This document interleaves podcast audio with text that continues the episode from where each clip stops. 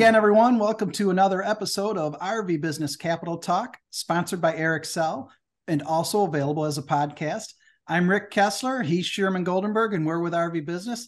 And joining the two of us today are a couple of very familiar faces, and that would be Darryl Searer and Ryan Szklarek from the RVMH Hall of Fame in Elkhart, Indiana. Gentlemen, thank you so much for joining us. It's our pleasure. Thanks for having us, Rick. Sure. Well, let's start with the most recent news of the day, and that was uh, today's posting that the RV uh, supplier show that takes place during the Elkhart Open House. You guys are just about sold that sucker out already. Well, I, have got the stats on it. Uh, we are um, 90% sold out. Of that 90%, 40% of them have already paid, 50% of them are reserved, and there's only 10% available uh, for sale right now. In March, in early March. Yeah. oh, that's amazing. And it just continues to gain ground, doesn't it? Yes. And what's interesting is uh, uh, we've, we've had uh, two or three suppliers that have shown in the past that are not going to show in the future, but I've had eight new suppliers that have stepped up and said, hey, we want to be in the show. And uh, and they now step up and say we want to be in the show, but they pay up front as well. so uh, yeah, things are moving rapidly in the right direction. Darryl will and Ryan, will that be the same situation as as uh, last year's, where you're going to have both inside and outside display space? Uh, yes, right. Right now, of the uh, I, I, wrote this down so I wouldn't wouldn't forget it. Uh, inside booths will be 210. Uh, that that'll be inside, and outside is 56 booths. And uh, right now there's 19 open on the outside and there's 13 open on the inside. But wow. it uh, the the big difference is we run an aisle now right down the middle, north and south, and uh, we needed to do that um, to satisfy the fire marshal. But as I did the layout, it, it really gives the supplier a lot more in booth space because with going down the middle, you've got on you know you, you've got another dozen or so in booths available, and so it, will flow a lot better uh, than it did last year. Okay. Not not really since the Louisville show, as far as I'm con- concerned. Have we had a, a strong, stable supplier uh, show? Right. Right. One of the the uh, one of the things you did last year too was you actually uh, carved out space from the RV museum exhibit to make room for that. What's the update on that? Because I know you had some pretty good plans going on. Well, it's uh, uh, we're doing the same thing this year, and uh, but we're going to empty the entire uh, space. Uh, all of the RVs will will be out of there, so the whole space is available now for suppliers, and that was in the count that I gave you. Wow. Uh, but hopefully, uh, that's another thing we're going to talk about a little bit. Uh, we may have a, a, a, much bigger space available as well, but um, right go now, ahead. go ahead with that. You want me to go ahead with it? Well, uh, the good news is uh, the uh, um, executive committee met uh, within the last few days and um, went over Plan A, B, and C. They approved Plan B, which is the erection of the entire outside of the new building, uh, completed, partially done inside, where we would, from a safety point of view, we would have the sprinkler system in, we would have lights in, and we would have electric in. And we can do this based on our uh, positive cash flow for this year and not go in debt and um, they're pretty adamant about not going in debt. So uh, we can get this done. And uh, what we plan on doing, in fact, we're already organizing the uh, fundraising committee again. We've kind of been dormant uh, over the last few months. You know, we we, uh, we did put the floor in uh, to help Thor out last year, and and so now we're now we're ready to uh, put the footings in and start the erection of the building. And uh, the footings will be in before the end of March. And the first girders will be going up uh, in uh, early April. So we think by May, June, probably middle of June, uh, the bulk of the exterior of the building will be completed. But we would still have to get um, a permit uh, for occupancy, which would be a temporary permit to be able to do the, the supplier show. So right now, uh, the plan is um, to make sure that everybody has a space and, um, you know, we don't have Murphy's Law move in and, and cause a problem. So we're being very cautious there. I think uh, one of the things we want to do, uh, Ryan, you and I talked about this, is to um, uh, wait about three months and do an update. And I, I think uh, if we wait through March, April, May, uh, that we, we could, by the end of May, we should be able to give an update as exactly where we're at. Mhm. This, this, uh, give me some geography. Where is this addition you're talking about on the compass? This is the southeast corner, uh, based off the ground hall, grand hall, uh, in the gap that would make the building symmetric.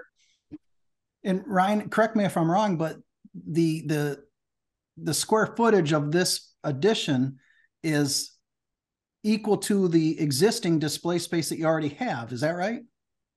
Uh, it's So it's where we're showing right now, go ahead. Yeah, it's actually a little bit larger, Rick. Uh, it's thirty-six thousand square feet. Uh, the other one is, uh, is about uh, two rooms that are about seventeen thousand square feet each. So we're a couple thousand square feet uh, larger uh, in that, and and the floor is already there. Mhm. Uh, we we poured the floor um, uh, last summer before the open house. So So as it relates to the supplier show, we currently use the Ingram Hall and then obviously we empty the Founders Hall, um, which gives us about 35, 34,000 square feet of indoor space.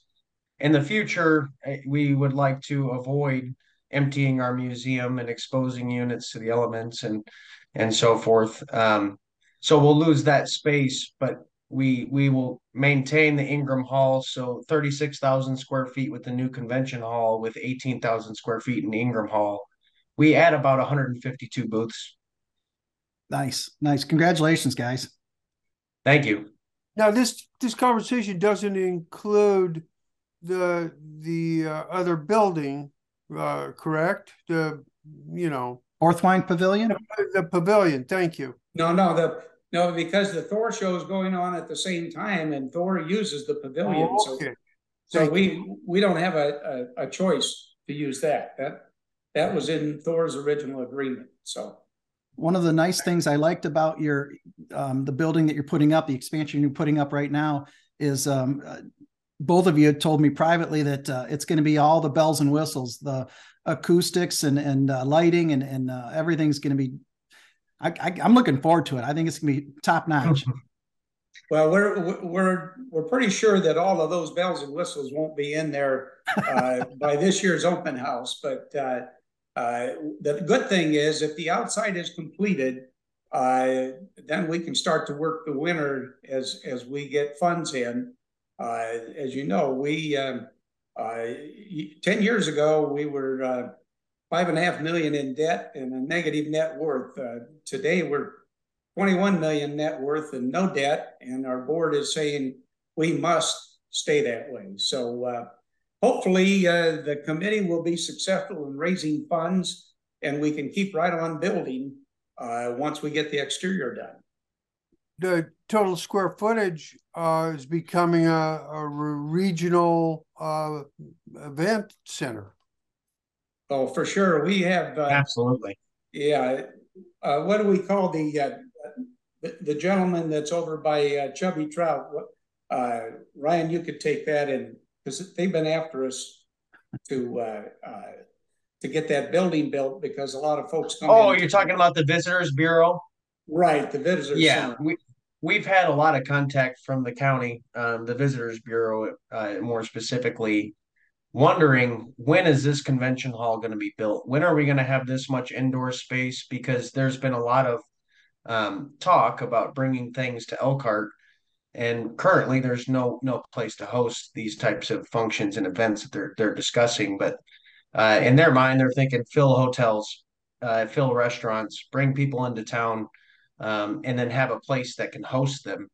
And so there's a there's a number of events that we will be able to add as soon as this building is done, and um, a number of events that we currently do now, uh, such as this last weekend we had a Comic Con, uh, Yeah. which drew in thousands of people. They set a record for attendance this year by almost two and a half times, Wow. and they are just biting tooth and nail. They're they're ready for this new space to be built because uh, they think people will travel into Elkhart just to be there.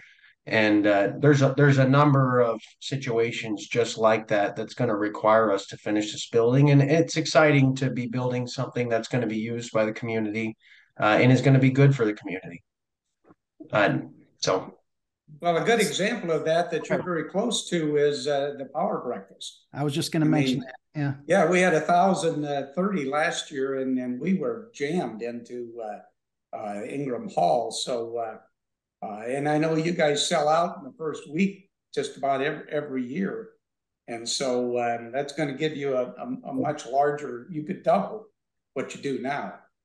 Well, and to your point earlier, Rick, um, the goal is with this building is to we have convention hall in mind. We want to make sure it's acoustically treated. We want to make sure it has an adequate sound system, uh, an adequate video system, so that when you put on events like the Power Breakfast, um, more in-house resources that make it more plug and play. Um, and that's something we're keeping in mind going forward. Very good. One more topic we're supposed to talk about, according to my notes, uh, is uh, the induction uh, dinner. Um, tell us uh, about this year's plans. I'll let Ryan handle that. Yeah, so this year, obviously, um, we've had a couple of different uh, uh, scenarios with the induction dinner the past couple years, mainly because of the pandemic. We've had the year where we did two classes in one year that was unique, and then we had the year that we had a 50th year anniversary, which was unique. And uh, this year, we've got another little um, niche, and that is uh, this year we're inducting a uh, RV uh, members group. Um, uh, ambassador, which is Forrest and Jerry Bone and the Tin, Tin Can Tourist Group. And so this year, what's going to be unique is we're actually going to be hosting a rally simultaneous with the in, induction ceremony, which is going to bring in a pretty significant influx of people. Um, where we're expecting somewhere in the ballpark of 600 or more people that are going to be there. Um, a large quantity of those people are going to be camping on site and and uh, participating in this rally and then honoring the members or the the people that started their their membership group. And so um, we're definitely expecting this to be a pretty substantial induction dinner this year. And it's a great fundraiser for the hall of fame. And when it's heavily attended it's it it feels significant for all of the inductees that are involved. And we're really excited for this year. I had an opportunity to attend one of those uh, tin can tin can tourist rallies um, some years ago, and that's where I actually met Forrest uh, there. Um, yeah, that's that's absolutely. It's basically take your museum and put it out on the uh, the campground rally sites, and uh, people are extremely Yeah. nice and very happy to show off their their vintage RV. It's going to be a special weekend, that's for sure. Well, I guess it it falls on a weekday, but even the weekend before is when the rally starts, and there's going to be a lot of buzz going on on our campus during that time. Very powerful report on all fronts, you guys. Um, very impressive. Yeah. Thank you. Gentlemen, thank you very much for your time. There is one thing I'd like to say uh, uh, about the dinner, and that is uh, that uh, we've already had people sign up online, uh, take full tables and sponsorships and so forth. So if they just go to our website, uh, they can sign up right now. Even it's not until the uh, this year it'll be as late as possible because it's always the third Monday now of August, and so that'll be the twenty first. And so we have a lot of time, but uh, you know, if they want to be assured of a of a table, then it's kind of first come, first serve as far as how far up front you are. uh, at, at the dinner. So uh, that's August- it's easy to do. August twenty-one, you say? Yes. Okay, thank you. Thank you. Well, Rick, uh, we're home stretch here. Home stretch. Ryan, Darryl, thank you again for your time. Looking forward to the next time we catch up in person. Uh, who knows? It might be uh, a ribbon cutting. Who? Fingers crossed. that could be. We, we. That would be delightful. Well, thank both of you. We appreciate the opportunity to share with uh, with the people who really, uh, uh, you know, it's it's owned by everybody in the two industries, and and it's here for the community and and just everybody to enjoy the museums and and everybody to take advantage of the uh, of the event center uh, for whatever event they want to hold. So uh, we're we're pleased to share that. Thank you. Thank you very much.